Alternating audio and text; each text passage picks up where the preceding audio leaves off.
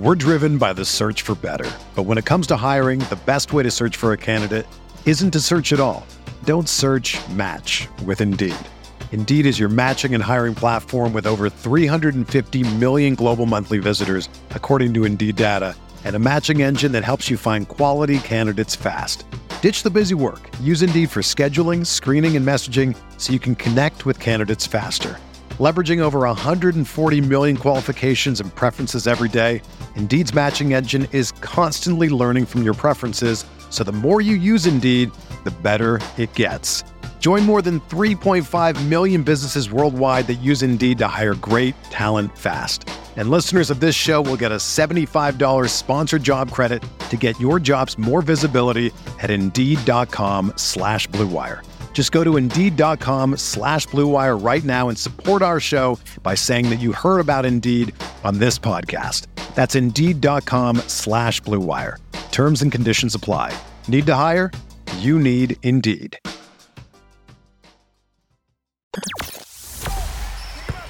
The hottest Knicks tape you'll find online. Knicks all day. We bleed blue and orange. This is Knicks Fan TV, your one-stop shop for the ultimate New York Knicks fan experience. News, rumors, debates, post-game live streams featuring live callers. Let's go Knicks, baby! And now, your host, CP, the NY Fanatic. What's good, Knicks Nation? Alex Gutierrez here, aka the Tradicaster, back again with another Game of the Week preview. We took we took a little hiatus, but we're back in action right now. And today we're going to preview the New York Knicks facing off against the San Antonio Spurs, which you can catch on Wednesday. And with me today to break this game down is Noah Magaro George. He is a writer and editor for Pounding the Rock, which is through the SB Nation uh, website or SB Nation, uh, what is it? I guess the collective, whatever you want to call it. And then you also got the host He's also the host of Alamo City Limits, which you can also find through SB Nation. But before we get into knowing, getting deep diving into this game and, and previewing it, make sure to hit that thumbs up button for your boys. Make sure to share, like, comment on all these videos, and make sure to check out KnicksFanTV.com. Let's get into it. Noah, my man, how are you feeling today, bro? How are you doing? I'm great. You know, it's a new year. Uh, new opportunities are in front of us, uh, whether that's for the Knicks, whether that's for me or yourself or the Spurs. So just happy to talk about basketball. Really appreciative that you brought me on this show. I'm really excited for it. Of course, man. I checked out some of your material. You're doing awesome work. Love what you've been doing. Actually, uh, we were talking about this before we we hopped on. We overlapped at Fanside for a little bit. You were over at uh, Air Alamo. I was doing some work for uh, Hoops Habit as well as Empire Writes Back, both different blogs uh, for uh, for Fanside. So it's cool that we finally get to to connect this way instead of just being, you know, like separate moons apart, planets apart. Now we get to actually discuss and dissect this upcoming game. So let's rip the band-aid off and hop right into it. What do you think about the Spurs season overall? You know, they they seem uh it seems like they're in the Wemby sweepstakes right now. Is that is that the is that the move? I don't know if it's like an intentional tank. You know, I think a lot of teams maybe you look at the Rockets or the Knicks where they're they're bad by design. I think the Spurs are somewhat bad by design because of the front office, but you look at what Gregg Popovich is doing, the players that he's putting out there, the minutes that he's giving, the kind of rotations he's throwing out there. It doesn't feel like they're losing intentionally, but they're losing because of their personnel. And I'm sure we'll talk a lot about the personnel on this team, but it feels like they're creeping into that Wembanyama sweepstakes. But it's hard to tell, right? I mean, all those Western Conference teams, they're separated by like two, three, four games. The Spurs could go on a three game win streak, another team could go on a, you know, four game losing streak, and all of a sudden you're in the play in picture. So I don't want to promise anything, but it does feel like they're definitely inching towards that Wembanyama sweepstakes and cementing themselves there for sure. I mean, that's kind of how it feels like from afar, just seeing that, just because right now the Spurs are second to last, you know, in the Western Conference. And you, and you talk about like the way everything's shaken out. You got Golden State Warriors going up and down. Phoenix Suns are a playing right playing team right now, even though they should be championship contending. I mean, the Mavericks are excelling with just Luka Doncic and scraps. so the Western Conference is all over the place, and that's just kind of the NBA season overall, man. Which is it's made it fun and interesting. But talking about you know how the Suns should be a contender and like how uh, it was like the, the West is just a shakeup right now the Spurs weren't a shakeup for quite some time. They were a dominant force. You know, you had your big three with Manu Ginobili, Tony Parker, Tim Duncan. How's life been post the Big Three era? It's been strange, right? I mean, because I think Spurs fans, or even if you're covering this team as a media member or a blogger or whatever, it's been really weird to kind of have them be good enough to be in a play-in, but not really good enough to be a full-fledged playoff team. And they're also not bad enough to be at the bottom of the lottery. And then you have, you know, Kawhi asking out and you get DeRozan era, and then you briefly have a Dejounte Murray era. And now they've pivoted towards what feels like more of a legitimate rebuild. So it's been strange. There's been a lot of contention among the fan base, people mm. arguing over the last years. Oh, should they push for the play-in or oh, should they just, you know, call it a season and now it should be, you know, focus on getting the best pick possible. So there's been a lot of infighting among the fan base, but this season has been different. There's been a different feel around it for sure because I think the front office and Popovich have just been so transparent about, you know, we're not competing for a championship. We may not even be competing for the playoffs, but we're going to go out there and try. So that's their promise. We're going to try. And so far trying hasn't hasn't done too much for them, but I've enjoyed the season from a developmental standpoint. A lot of young guys, a lot of fun guys on this team.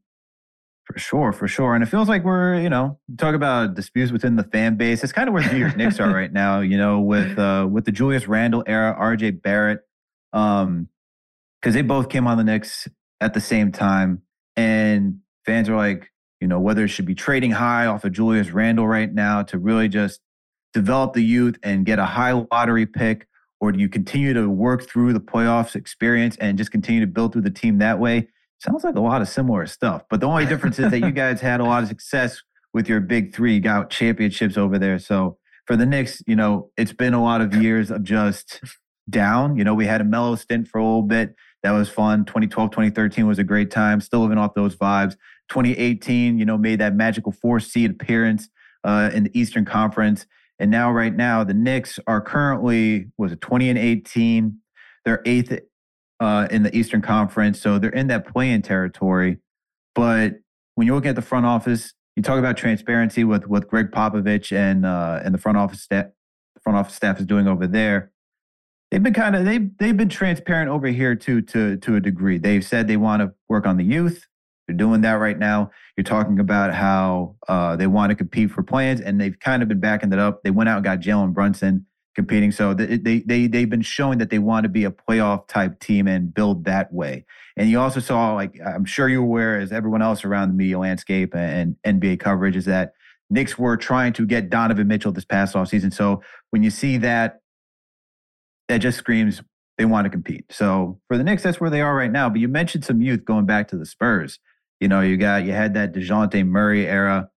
I want to get some. I want to talk on that.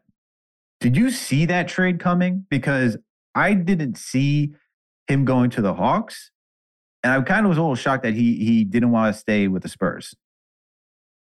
Yeah, I think it was a little bit of a blindside for fans, but I think if you look at it from the perspective of how the CBA works and how contracts work, they got him on such a good deal when they extended him that the next extension that they could offer him could only be, you know, a certain percentage above that. And when you look at that, they were only going to be able to offer him about $69 million for three years, which if you're an all-star in the NBA, whether it's injury replacement or you're perennial all-star, you're not you're not saying yes to that money. Mm-hmm. So it was either that, trade him, you know, trade him somewhere where he wants to be, or B, you wait until he's an unrestricted free agent and at that point in time, you could get nothing back. You know, you could just walk for for nothing. You would get nothing, no picks, no players, no assets.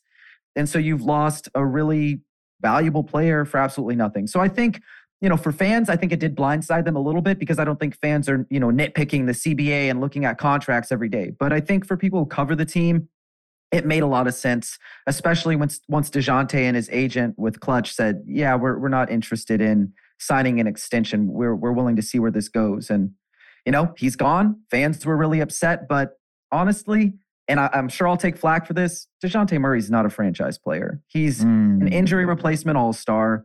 The the Hawks are losing with him next to Trae Young, which isn't necessarily the best pairing, but he just was never going to lead you anywhere. And and that's not you know supposed to be a slight to him. They just didn't have him in the right role. You know, if he's your best player, you're not going anywhere. You're going to the play-in. And and, and you see it two straight years they lose in the play-in. So I think they they were right to move off from him and try to rebuild for real this time. Okay, because you know I look at this team right now. You got uh, you got Mer. Well, you have uh, Devin Vassell. You got Keldon Johnson, Jeremy so- uh, uh, Sochan. You got uh, Jakob Poeltl.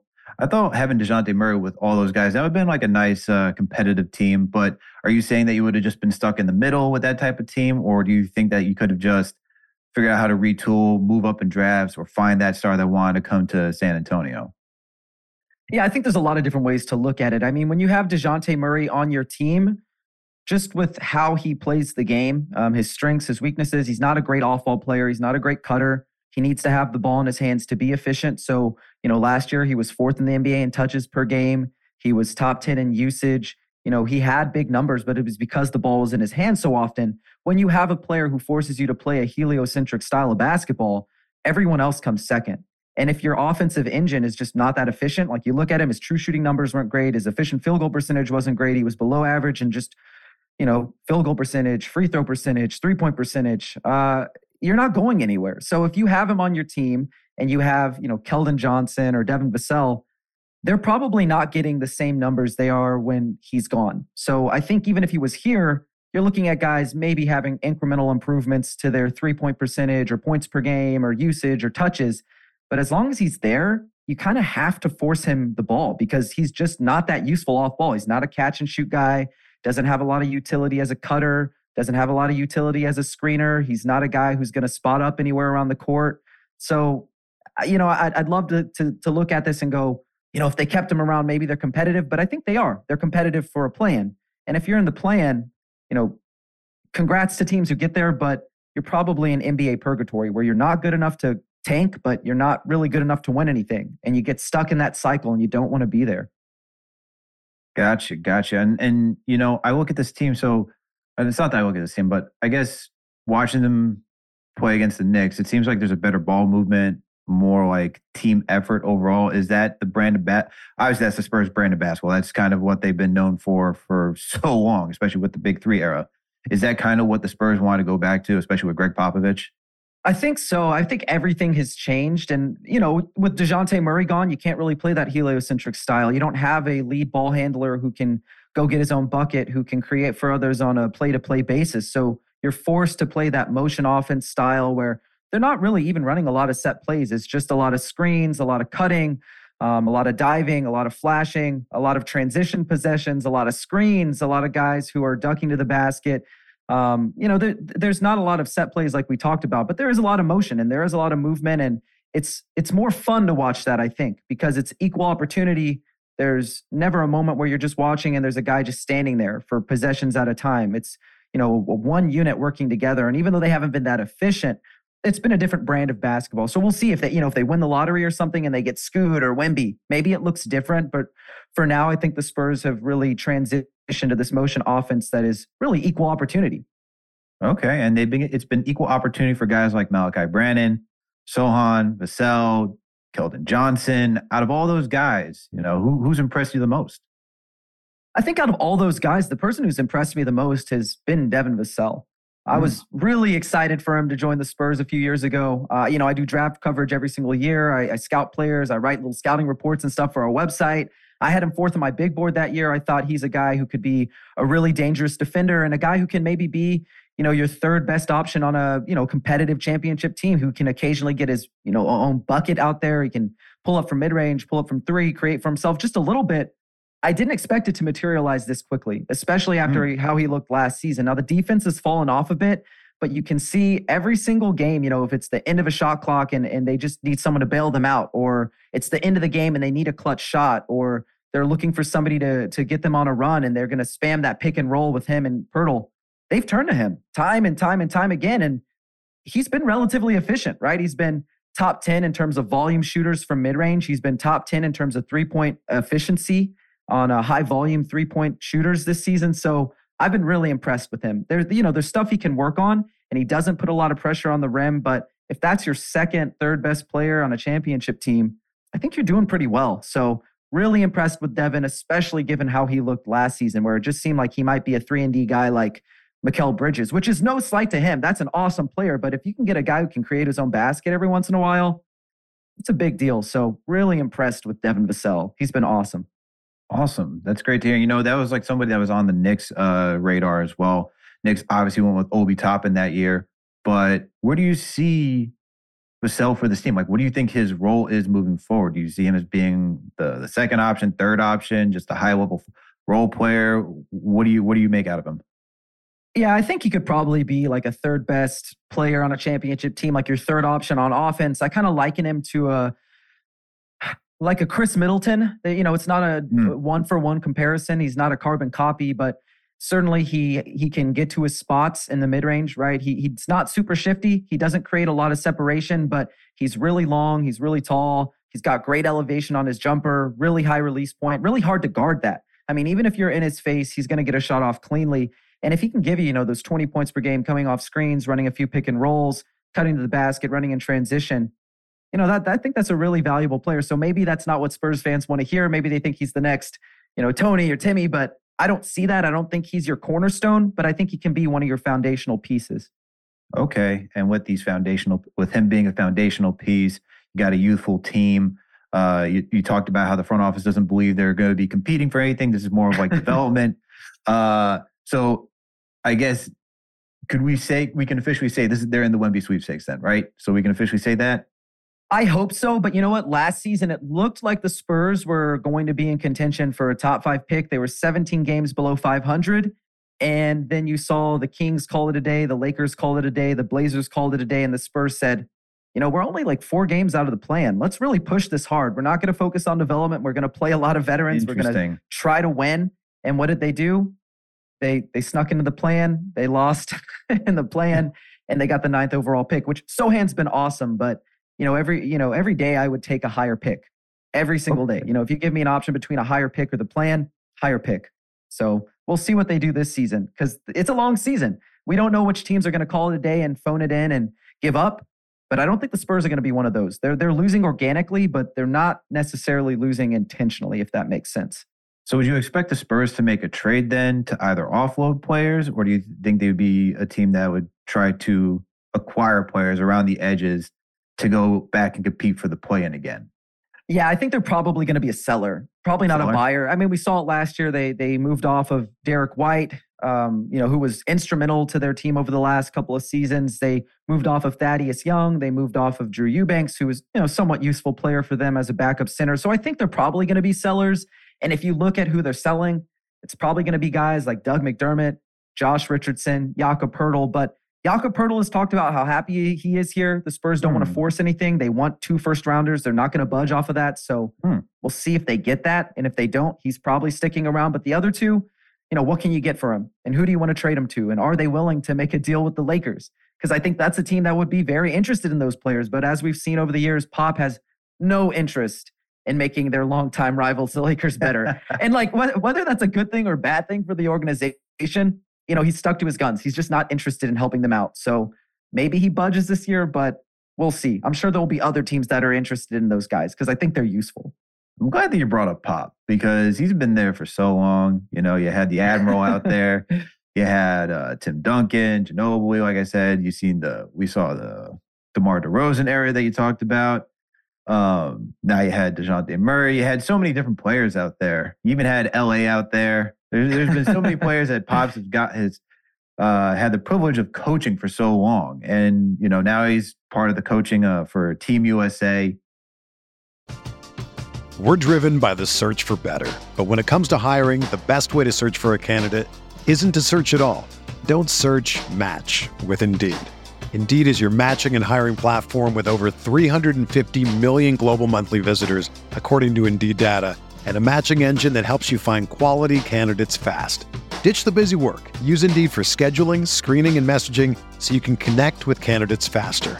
Leveraging over 140 million qualifications and preferences every day, Indeed's matching engine is constantly learning from your preferences, so the more you use Indeed, the better it gets. Join more than 3.5 million businesses worldwide that use Indeed to hire great talent fast. And listeners of this show will get a $75 sponsored job credit to get your jobs more visibility at Indeed.com slash BlueWire. Just go to Indeed.com slash BlueWire right now and support our show by saying that you heard about Indeed on this podcast. That's Indeed.com slash BlueWire. Terms and conditions apply. Need to hire? You need Indeed. When you need mealtime inspiration, it's worth shopping Kroger, where you'll find over 30,000 mouthwatering choices that excite your inner foodie. And no matter what tasty choice you make, you'll enjoy our everyday low prices, plus extra ways to save, like digital coupons worth over $600 each week. You can also save up to $1 off per gallon at the pump with fuel points. More savings and more inspiring flavors make shopping Kroger worth it every time. Kroger, fresh for everyone. Fuel restrictions apply. We hear retirement. Is he retiring? Is that the thing? We'll start off there first. That's interesting because Mike Scotto asked him that before the game yesterday, and he pretty much was like, "Yeah, I'm not even thinking about retirement. When wow. I when I know, I'll know. Right? Like it's a feeling in my stomach. When I know it, I'll know it, and when that happens, I'll let you know. Like I don't think he has any plans to retire, and I think a lot of people thought he was going to retire after LaMarcus was gone because that was the big promise to LaMarcus is that you know I'm not going to leave until you're done here. And he's been done here for like a year and a half. And this is the last year of his contract. And Pop could walk after the season. But just with the way that he's talked about how much he loves coaching these young guys, that it's given him an opportunity he didn't really have with Duncan, right? You had like a MVP caliber player ready made, came into the NBA, made you competitive from day one, right? You also had David Robinson, who was an MVP caliber guy. You had Manu and Tony, and you had Bruce Bowens and all these guys who were just ready to play. You didn't necessarily need to coach them. They were great leaders. And not, that's not to say he wasn't coaching, but he wasn't getting the same chance to coach as you do with these young guys, right? Where you're bringing in Vassell's and Keldon Johnsons and Dejounte Murray's and Malaki Branhams and Jeremy Sochans, who they're good, but they need to be coached up. They're not foundational pieces from day one. And I think he's really, really enjoyed that. And I just don't see him giving that up anytime soon. Okay. That's awesome to hear. I mean, to to see a coach that's now reinvigorated to be like, this is actually my opportunity to do this from from scratch, which he I guess I don't know if he really wanted, but he's now been afforded that opportunity after winning so many times that you can you can give him that leeway because he's seen success with him. What do you what what do Spurs fans think about him overall, like as a head coach? Like I know it's probably mostly like a high approval rating because of all the yeah. winning that he's done. um, but like, let's get like the nitty gritty. Like, what what do fans have like gripes with? Like, I'm sure he does certain things that are like, come on, man, why are we still doing this? Why don't you adapt or change uh, from these ways?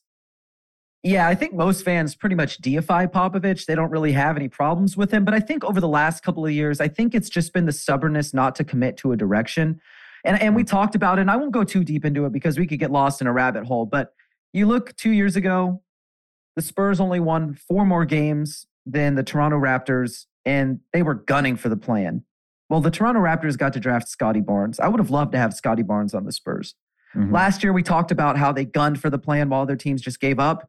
Well, you know, they only won four more games than the Kings, and the Kings got, you know, Keegan Murray. They could have had Jaden Ivey.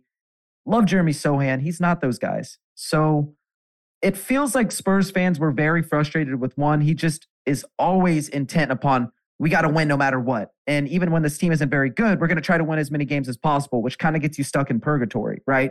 I mean, the Spurs haven't competed for anything. They've not really been that bad. So they're not, you know, getting a foundational piece, a franchise player. So fans have been frustrated with that. But I think more so than anything, it's watching guys like Lonnie Walker, you know, take a back seat developmentally to a guy like Marco Belinelli. Or you see a player like, you know, a, a Blake Wesley who you know, he played a few games here, but, you know, he's kind of stuck in the G League right now. And maybe he'll come up soon. You would hope so, because you would hope they would prioritize development. But we've seen that over the last couple of years. And it's been different this season because there are so many young players and there are not a lot of guys who are standing in their way for minutes. But even, you know, Doug McDermott's playing a lot, Josh Richardson's playing a lot. And it took a lot to get Malaki Branham into the rotation, you know? So I think Spurs fans are a little frustrated by that. But I can understand you're not just wanting to throw guys into the fire. You want to set an example, you want to make them earn it. I understand it, but I do think Spurs fans, at least a small segment of them, are probably frustrated by that. And I can understand that to a degree. Interesting. Interesting. The stubbornness. I feel like we go, we get the same conversations over here for Thibs when it comes to like rotation and stuff like that. I don't doubt it. But I, I, see that for the Spurs, it's much different because you're looking for a direction, right? You talk about purgatory. We hear a lot about that on this show here, where NBA purgatory. You know, you don't want to be like the Orlando Magic where you're just constantly in the playoffs. You're always competing, but you don't have a direction uh, to go up. You don't really have a direction when you're down to really go get some of those top players. We've had thorough conversations about that, and we've you know we reviewed all other teams that could do that. So it's interesting to hear that fans are looking for pop when they're so used to winning just to not win sometimes and really go get that guy. But you know what? It's we we we get to see this young team compete now against a Knicks team who who's surging. So let's get into these matchups, man, because it's a rematch. You guys got us the first time. We came down after uh, a loss to the Dallas Mavericks, where a lot of guys played an extensive amount of minutes, um, and then go face against the San Antonio Spurs while they're on that Texas Triangle tour. And Spurs caught us, I wouldn't say sleeping, but just down after a frustrating loss. You play against just uh, the Mavericks, who just have Luka Doncic. You lose within the last 33 seconds. I'm not even going to read the tweet that, that was, that's been circling around uh, NBA Twitter for being the first team to ever lose like that. But it makes sense why player, why players would be frustrated and they don't show up for the next game. We also didn't have Jalen Brunson, RJ Barrett. Now we got Brunson back at least. RJ still questionable. We'll see if he's back for tomorrow. Uh, he has a lacerated finger from playing the Mavericks. But with Brunson back, I'm kind of confident for this team to to actually get some revenge. This is kind of a re- revenge tour week, by the way. We just had the Suns who beat us early this season. Now we got the Spurs and we have the Raptors to finish off the week, uh, just for this nice little revenge tour. But the Spurs, man, are next on the list, and I'm looking. Here are the matchups that I'm looking at. These are the these are the marquee matchups. I got. Well, let me ask you this: Is Devin Vassell back, or is he still out? He's back. Um, he, he's pretty frequently listed as questionable because he's had a knee issue this year, and you know, they haven't talked about how serious it is. Like, you know, will he need surgery or anything? But they've been managing his his knee injury. So, like, when it flares up, he'll sit out two games instead of sitting out a month to get it 100% because they want him to play. Uh, so he could play. He's listed as available, but anything could change between now and tomorrow. Okay, okay. Because I look at Devin Vassell as it, this will. So if Devin Vassell is back, and he's your top guy, I'm looking at Quentin Grimes guarding him. And then it's I got to put up uh, Sochan versus Julius Randle just because the power forward matchup, and then Mitchell Robinson and Jakob Poeltl as well. Those are my top three key matchups. Do you think that the Spurs would defend differently, or what do you see as the other matchups that you're looking at that are important for this game? Yeah, I think I, I don't know who would be guarding Keldon Johnson for the Knicks, but after that really long stretch where he was just really bad, you know, shot like 28% over 12 games, it was awful. He's really like kind of rediscovered himself, gotten back to the basics of what he does well. And I think over the last four or five games, he's averaging like 26 or 27 points per game on pretty solid efficiency. He's rediscovered his three point stroke. So I think that's going to be pretty important for the Knicks. I mean, if you want to stop the Spurs, I know Devin Vassell is the guy who's impressed me the most, but they still kind of operate as though Keldon Johnson is the engine of this offense, their go to guy. And so if you can't stop him, I think you're going to have a hard time stopping everybody else because once he starts getting downhill, you know, knocking down those catch and shoot threes, extra mm. eyes are on him and he can create for others. He's not a great creator, but once he's hot, it's a lot easier for everybody else to get going because the focus is taken off of them a little bit. So whoever's guarding Keldon Johnson, I think that's going to be a huge matchup for the Knicks. Okay. That could be Quentin Grimes too. He's our best. So Quentin Grimes is our best perimeter defender. You know, he's a two way player, three and D guy as of right now. Can do a little playmaking on offense as well, especially when he drives and attacks the paint. He's usually looking for our centers down there just to get the easy dunks. But if if it's see, this is where this is where this is where it's going to be an interesting matchup because I think height wise, Vassell is taller than than Keldon uh, than t- taller than Keldon Johnson, right? Um, so let me make sure I'm I'm talking about that right. Yeah. Oh, actually, they're the same height. They're about the five. same height. Yeah, yeah they're about the same height. Okay. So if that if if Keldon Johnson's your best scorer, then I'm seeing Grimes guarding him, and then Quickley would probably guard Devin himself. There's no RJ Barrett. That's how I would look at it as. Um, but then my next matchup that you know for me is Sochan versus Julius Randle because Julius, even though Brunson is the head of the snake, the guy who operates uh, the entire offense, and really gets guys into position. Julius Randle's just been on a tear this season. He's playing back at his all star level. And it's, you know, it's very, it's difficult to slow him down. I mean, you, you saw it earlier uh, in the first matchup, right? And Randle in the season right now is averaging 24 points, shooting 47% from the field. He's shooting 35% from three. You know, he's averaging about 10 rebounds right now, and he's getting you close to four assists. So he's just been a monster all, overall You know, he's recognizing the sec- he's recognizing the double teams. How do you expect?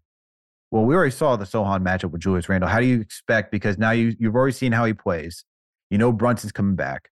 How do you expect Pop to adjust to this to to stop Randle? Yeah, that's going to be tough. I still expect Sochan to get that matchup. You know, I, I don't think there's really anybody else who can assume that matchup on the Spurs. And it's funny because you look at the last couple of games, right? I mean, Luka Doncic had like 51 points against the Spurs, and Sochan guarded him for a, lo- a large part of the night.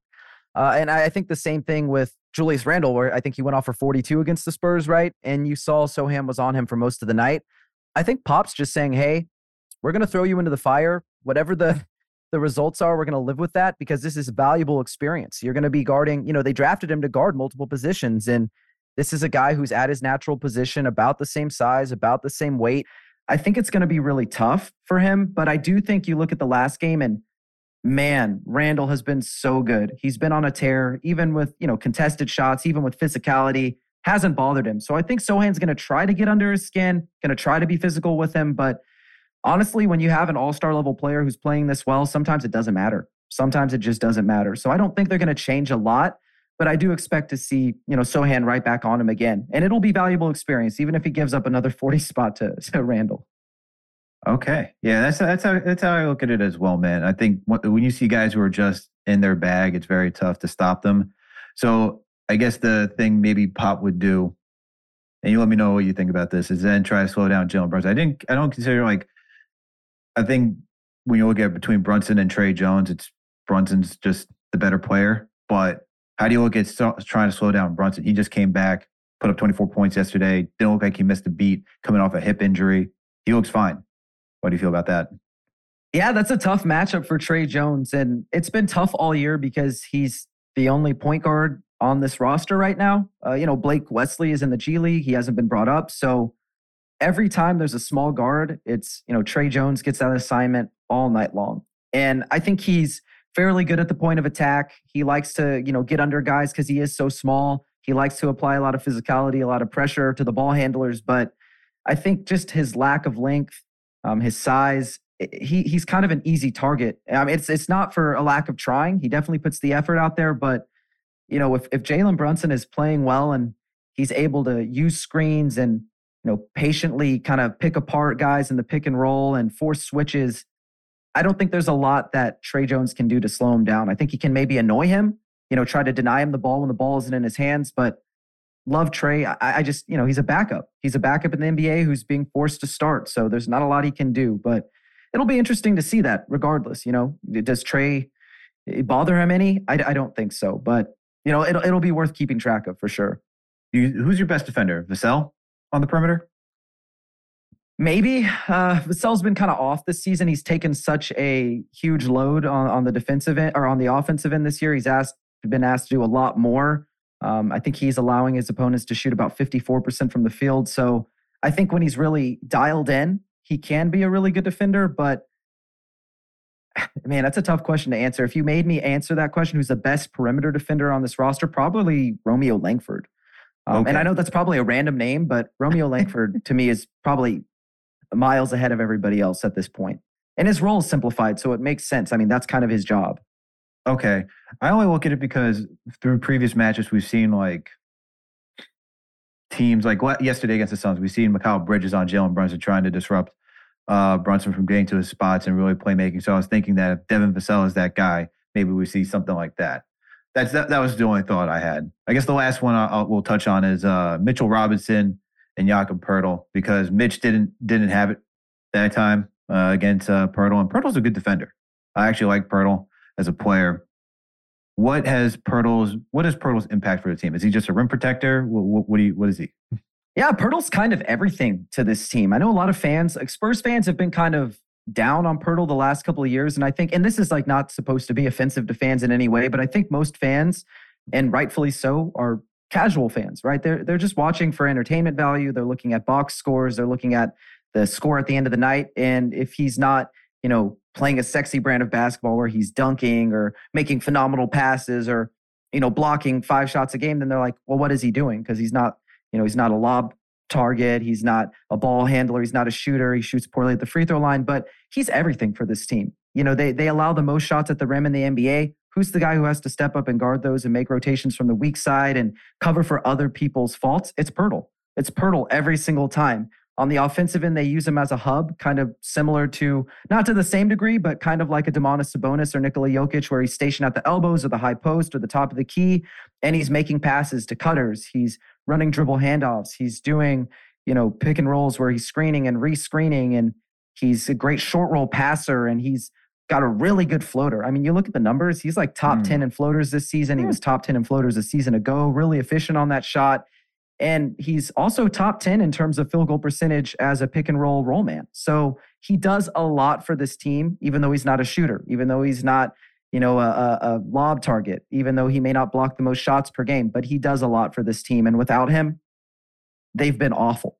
They've been awful when he sits over the last couple of years. So for me, I know he's not the sexiest name, and I know most teams probably or fans aren't, aren't you know, of other teams aren't looking at him when they look at games and going, that's the guy who's the key to everything. But to be honest with you, he's kind of the thing that on both ends of the court. You know, it's funny because I would think back to that Bleacher Report. Uh, was a game of game of zones, and how they just made yeah. fun of him and the DeRo- and DeRozan for Kawhi trade. That's that's. I think that was everyone's first introduction to who Jakob Poeltl is. Like who? But I think I think it's I think he's a good player. If you tune in on a nightly basis, you see how good he is. Um, all right, well, let's let's let's uh, change gears to where the uh, the interesting part of this matchup is the battle of the benches. And fun fact: the Spurs lead the NBA, as I know you're well aware, as uh, points per game. They're number one, coming with points off the bench. As for the New York Knicks, where they used to be our strength, we are 25th on the season. So, and we, we kind of saw the glimpse of that too, right? In the first matchup, we just saw how the bench unit was able to seamlessly continue the scoring against the Knicks during the last matchup. Give us a little insight about this bench, and because it's what who's it's Josh Richardson, Malaki Branham, uh, Doug McDermott, Keita Bates Diop, or, or Stanley Johnson and Zach Collins. What, what's what's this uh, what's this bench all about? I mean, I think you look at most Spurs teams, and I think they pride themselves on their depth. There's only been one season in the last 22 seasons where their bench hasn't been top 10 in points per game in terms of bench units. So they're consistently really good off the bench. They like to rely on their bench.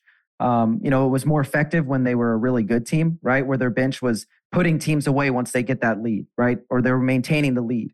Now you look at the Spurs and they're often, you know, trailing after the first or second quarter, and their bench is just keeping them alive. So if you have a game where the Spurs starting unit starts off strong, their bench unit can put you away, or they can, you know, at least at the very least maintain that lead for you. So if you're the Knicks and you have the Spurs down, you know, halfway through the first quarter and their second unit is coming in, that's not the time to take the foot off the off the gas. That's the time to try to push their bench, try to keep your guys in maybe a few extra minutes, push the lead because you know, their starting unit isn't that good. But guys like Doug McDermott can knock down shots, great three point shooter.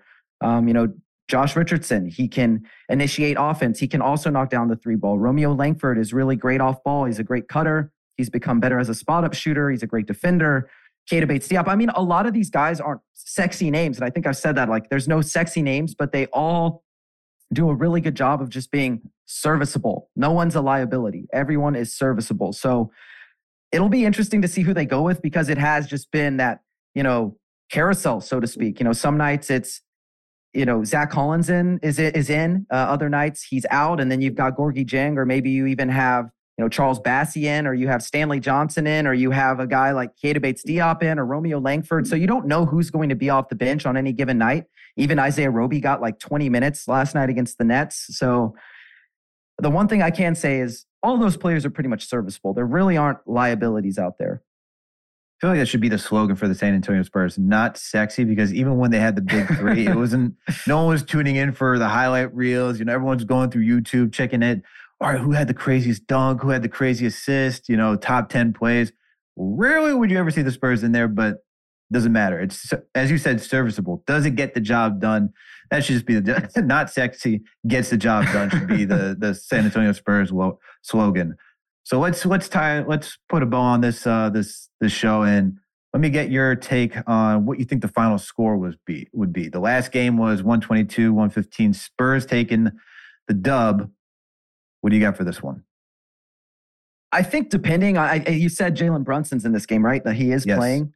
I think that's a huge difference. And even if RJ Barrett is questionable, if they make him available, you know, and I'm not saying it's guaranteed, but that's like pretty much like 42 to 43 points per game right there. The Spurs barely hung on. And I think that's like a trend, right? You see them, even when they build big leads, they barely hang on. They have like two games all year where they've won by double digits. Most of their games are decided when they win by like two possessions. So I think Jalen Brunson could easily be the difference between okay, you're having to force feed it to Randle to try to win you win you the game, or now you have multiple options and the Spurs just have nothing to slow you down. And when the game slows down, they're done. They just don't have a lot of self creators. So I, I think that this next team is probably going to eke out a win this time. I don't think it's going to be a big win, but I do think it'll probably be. We'll throw out a score. Let's say 115 to 120 because the Spurs are giving up a ton of points per game this season. 115 to 120. Okay. 115. So then who, who's winning? You said the Knicks. I got the Knicks, Knicks in this one. Knicks, yeah, Knicks winning 120 to 115. Okay. I got the Knicks winning as well. You're the second guest I've had on that's given the Knicks a dub uh this season. Actually, third, third guest. Third guest. Because we did one with our guy Corey.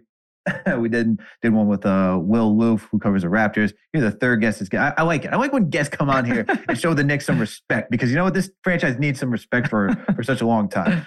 I'm going to go in a different direction, though. I think this game, the Knicks defense, now that we have Brunson back, we get to put McBride back in his natural slot. We get to put Quickley as the off ball guy. He doesn't have to be the lead guard, and Grimes still does what Grimes does. I'm to make this a low scoring affair. I think there's to be points, but I think it's to be a low scoring affair. I'm to go with 108 96 Knicks um, just because the defense has just been on fire. We held the Suns to 83 points, even though they didn't have Devin Booker last night. I think the Knicks right now are getting back into the defensive ways. That's how I'm looking for the Knicks. Uh, and I think they do want that payback. So that's what I got for this game. But Noah, thank you for coming on and, and giving us your knowledge. Please let our listeners know where they can find you if you got any work that we should know and we'll be on the lookout for. Yeah, thank you so much for having me. It was a blast. Um, if you want to follow me, you can find me on Twitter at n underscore Magaro, M A G A R O. I also have a YouTube channel where I break down film about the Spurs. It's just my name, Noah Magaro George. We got the podcast we talked about earlier, Alamo City Limits. Um, and then finally, you can find my writing at Pounding the Rocks. So check that stuff out. But again, thank you so much for having me. I really enjoyed this. Love talking about Spurs basketball, love talking about basketball in general. So hopefully we can do this again sometime. Absolutely. No, thank you for coming on. It was a great pleasure getting to, to meet you, talk about basketball, preview this matchup. And for Knicks Nation out there, make sure to support this channel. Like I said earlier, make sure to hit that thumbs up button for your boys. Make sure to give Noah a follow on Twitter for all of his insight. If you just love basketball, like all of us, right? Make sure to go check out his work and get some more insight on other teams around the league. Make sure to share these videos when you check them out. Make sure to leave a comment. Give us your thoughts about this game. Who do you think is going to win?